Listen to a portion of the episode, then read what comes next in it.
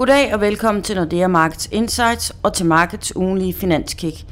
Her tager vi et kort tilbageblik på ugen, der er gået, og taler om, hvad næste uge bringer af nøgletal og begivenheder på finansmarkederne. Jeg hedder Karina Larsen, og i dag har jeg besøg af chefanalytiker Jan Størup Nielsen. Velkommen, Jan. Tak. Lad os starte med et hurtigt tilbageblik. Det har været lidt af en begivenhedsrig uge, der på den ene side har givet nogle investorer grå hår i hovedet for ikke at tale om banksektoren, efter Tyskland, Tysklands største bank er blevet kastet ud i en dyb krise. Men vi har også fået nogle lovende nyheder, blandt andet på oliefronten, så lad os starte med olien. Olieprisen har været et helt stort samtaleemne i løbet af ugen, og olieprisen fik luft under vingerne med et prishop på over 6%. Hvad, hvad skete der? Jamen, vi havde jo det her OPEC-møde, som vi også i nogle af de tidligere podcasts ligesom havde lagt op til, at det kunne blive mødet, hvor det, hvor det faktisk lykkedes dem at, at få lavet en aftale. Og det, det gjorde det faktisk også, da vi onsdag aften, så kom de ud med et statement fra, fra mødet, at øh, ikke alene vil de, vil de fastholde øh, produktionskvoterne, men de vil faktisk også reducere dem. Og det var det, som vi havde været meget at sige, jamen det er ikke nok, at de bare holder produktionen på det nuværende niveau. Hvis de vil have olieprisen højere, så bliver de simpelthen nødt til at direkte at skære i olieproduktionen.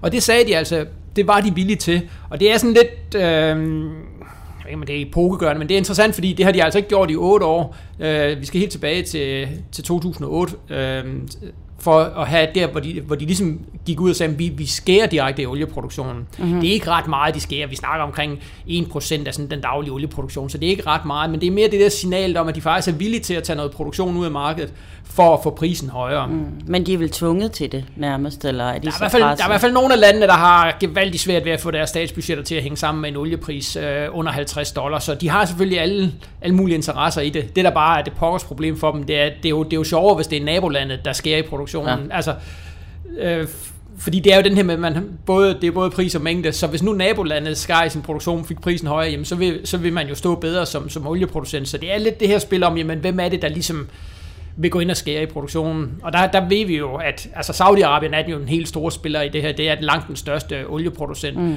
Øh, og så i forhold til Iran og alle de politiske og religiøse ting, der er i, for, i det spændingsfelt, så har det været meget, meget svært. Og, men der er det altså til Sydlandet lykkes. Det man så bare skal være opmærksom på, at det er, at de blev enige om at, at skære i produktionen, men den, hvor meget de enkelte lande så skal skære, den udskød de ligesom til mødet i november. Så man kan sige, jo, de har, de har truffet beslutning om, at de vil skære i produktionen, men den rigtig hårde forhandling, det er med, jamen, hvilke lande er det så, der rent faktisk skal gøre det, mm-hmm. det får vi først i november. Så. Øh, Ja, og det gør jo selvfølgelig, at der er stadigvæk meget, meget stor usikkerhed omkring, okay. hvor meget vi egentlig kan bruge den her aftale til, fordi jamen, det er jo først der, hvor det for alvor bliver svært. Mm-hmm, okay.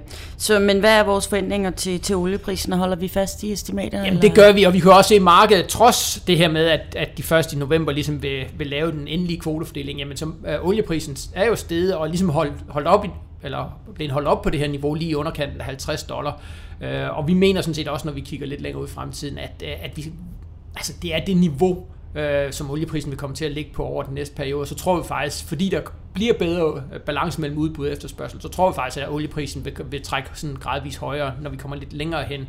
Øh, så en oliepris omkring 50 dollars sådan på helt kort sigt, og så stigende til 55-60 dollar, når vi, kommer, når vi kommer et stykke ind i 2017. Okay. Det er det, der er vores prognose. Ja. Okay. Og så hvis vi vender blikket mod USA, så fik vi den første tv-debat med øh, Clinton versus Trump. Øh, ja, der pilen så ud til at pege på Hillary som vinder. Men den her debat, øh, som er den første af slagsen, påvirkede det finansmarkedet nok, og skal vi forvente, at det vil rykke noget, jo tættere vi kommer på valget, eller hvad, hvad den, forventer du? Den rykker jo i hvert fald øh, noget, og man kan sige, at den bedste indikator, vi ligesom har på det amerikanske valg, selvfølgelig er der bettingfirmaerne og, og de her ting, og der må vi jo bare sige, efter hvad vi lærte fra Brexit, så er der måske en yeah. naturlig skepsis i forhold til, hvad er det bettingfirmaerne siger. Øh, men hvis man vil læse på, hvad er det finansmarkederne tror, jamen så den meksikanske valuta er faktisk den allerbedste indikator. Nå. Fordi den meksikanske valuta, med de ting, som Trump han har, han har foreslået i forhold til, øh, til at lægge tolv på meksikanske varer og sende øh, en masse meksikanske arbejdere tilbage igen. Så der er en meget tæt korrelation mellem, hvad tror markederne i forhold til, om Trump han bliver præsident, og hvordan udvikler den meksikanske valuta sig. Og der mm-hmm. så vi altså først på ugen, at den meksikanske valuta faktisk faldt til det svageste niveau nogensinde, Øhm, fordi at markedet er bange for, at, at det ligesom bliver Trump, der vinder. Øhm, Og der så vi altså efter debatten, der, der steg den, Mexic- eller den meksikanske valuta faktisk styrket, netop som du siger, fordi at, at det ligesom var meget opfattelse af, at det var Hillary, der, der ligesom vandt den her debat. Uh-huh. Så sandsynligheden for, at Trump bliver præsident, er måske ikke helt så stor, som den var inden, uh, inden debatten. Så den uh-huh. har bestemt, øh, altså hele det her præsidentvalg har bestemt nogle afsmittende effekter. Vi så jo også aktiemarkederne for eksempel steg efter, efter debatten, fordi at at man ligesom sagde, at det var Hillary, der havde, der havde trukket sig sejl mm-hmm. ud, af, ud af den første debat mhm. her. For hun står lidt for stabiliteten. Hun det, står for det, vi kender, øh, ja. og der må vi jo bare sige på finansmarkederne, jamen det man kender, det har man også en tendens til godt at kunne lide, hvorimod ja. Trump, som jo er endnu mere ubekendt end, end ved mange af de tidligere præsidentvalg, jamen det er, det, han står for usikkerhed, og usikkerhed, det kan man ikke lide på de finansielle markeder. Okay. Ja, og så nu når vi taler aktiemarkederne, så øh, har det været under pres på grund af usikkerhed omkring Deutsche Bank. Det, øh, hvad, hvad, det, hvad, det er noget værd noget. jamen, jamen det er det, og det er også noget, som har fyldt rigtig meget på de finansielle markeder. Nu havde vi ligesom indstillet os på, at det var olieproduktionen, det var amerikansk valg, der blev de store temaer, og så ja. får vi Deutsche Bank ind, øh, ind fra, fra højre, som også, kommer til, eller som også har fyldt rigtig, rigtig meget. Ja. Og det, der er sket, og, og ligesom situationen omkring Deutsche Bank, det er, at... Øh, at de amerikanske myndigheder øh, har pålagt Deutsche Bank en bøde på, på 14 milliarder øh, amerikanske dollar for deres rolle i finanskrisen. Mm. De er jo sådan ikke stadigvæk i gang med at rydde op efter finanskrisen og uddele bøder til dem, som de mener ikke opført sig, som de, som de skulle have gjort under finanskrisen. Øh, problemet er lidt for Deutsche Bank, at hvis de får den her bøde og rent faktisk skal betale de her 14 milliarder, jamen så er der nogen, der i hvert fald på markedet begynder at spekulere i, jamen kan de overhovedet det, og hvordan, ja. hvordan vil Deutsche Bank se ud bagefter? Øh, og det har ligesom ført til sådan en ny runde af usikkerhed omkring, øh, omkring de europæiske banker. Øh, tidligere på, på året hen over sommeren, der så vi, at der meget var i fokus på den italienske banksektor. Ja. Det her med, jamen, alle de halvdårlige lån, de har liggende på bøgerne, og hvordan så, hvordan så fremtiden ud for den italienske banksektor. Og nu spreder det her så ligesom også til Tyskland. Så, så der er sådan flere og flere, der siger, men hvor, hvordan er sundhedstilstanden egentlig taget i den europæiske banksektor? Er det noget, vi, vi skal være mere bekymrede for? Mm. Øh, og derfor ser vi, at Deutsche Bank virkelig får... Øh, at de får stryg. De får stryg, og, og det sætter sig også en generelle risikoappetit på markedet, mm. så, så hele den finansielle sektor i Europa ligesom bliver ramt af, af de ting, der lige nu sker omkring Deutsche Bank. Ja, ja fordi Merkel har været ude at sige, at de ikke vil støtte op, hvis der er, ikke?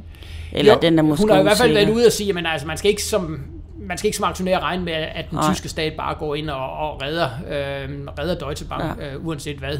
Ja. Øhm, og, og det er klart, så kører hele det her ja. øh, politiske spil i forhold til, til banksektoren endnu en ja. gang. Og man må bare sige, jamen, konklusionen eller bundlinjen på alt det her, det er bare, at det skaber usikkerhed. Og det er jo det sidste, vi har brug for ja. i Europa. Altså, vi har ikke brug for, at der kommer fornyet spørgsmålstegn ved omkring den mm. finansielle sektor i mm. Europa er sund, fordi det er altså med til, det er med til at skabe usikkerhed, det er med til at ramme aktiemarkederne, og, og det er også med til at ramme i sidste ende den økonomiske vækst. Ja. Så det er det, det er det sidste, Europa har brug for lige nu. Ja.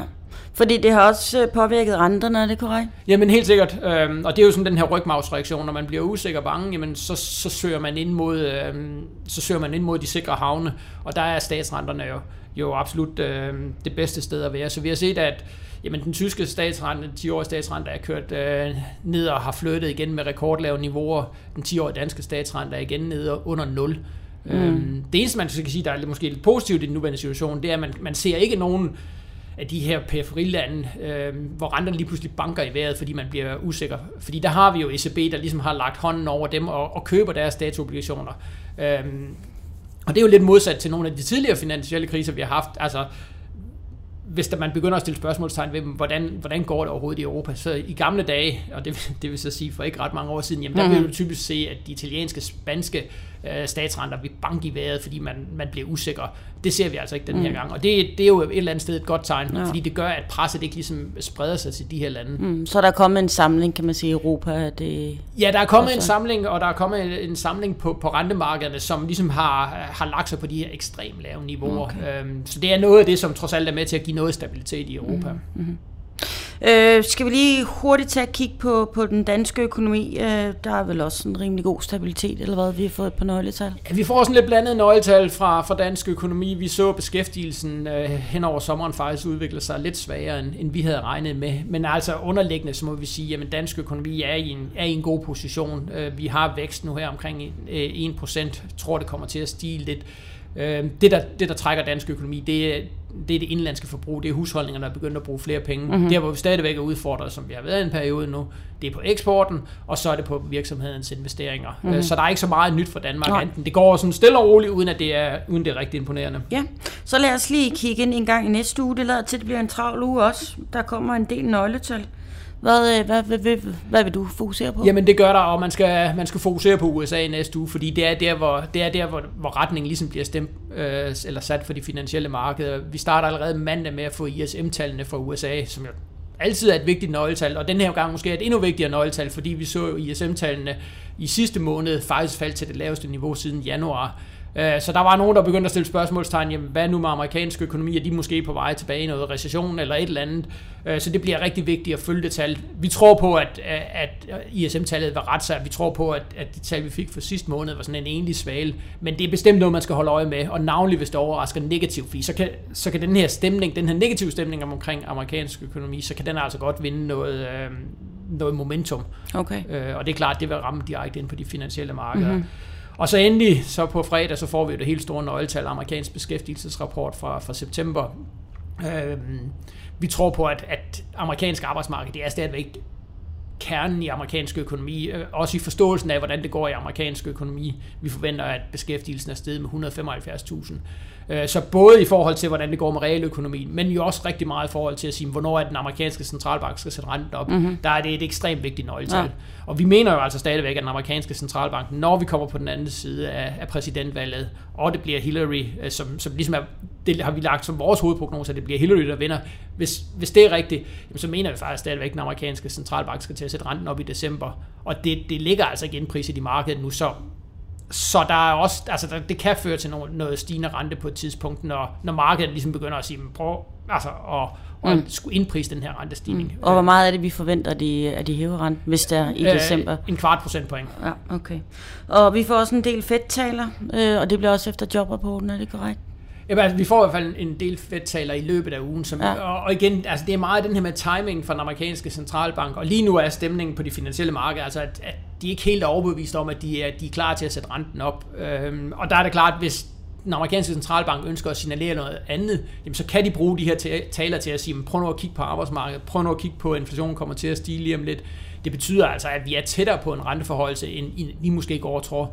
Okay. Så de her fedtaler er noget, som, øh, som centralbanken kan bruge til ligesom at styre markedet i, øh, i den retning, som de ønsker. Okay. Godt, vi får se, hvad der sker i næste uge, hvor blandt andet øh, markederne i Kina de har lukket på grund af en, øh, en hellig dag, øh, en hellig uge. Ja. Vi får se, hvad ugen byder på. Tak for nu, Jan. Selv tak. Og hvis du ved mere om, hvad der rører sig på de finansielle markeder, kan du finde vores research og analyser på nexusnordea.com, og du kan finde vores podcast på insightsnordeamarkets.com.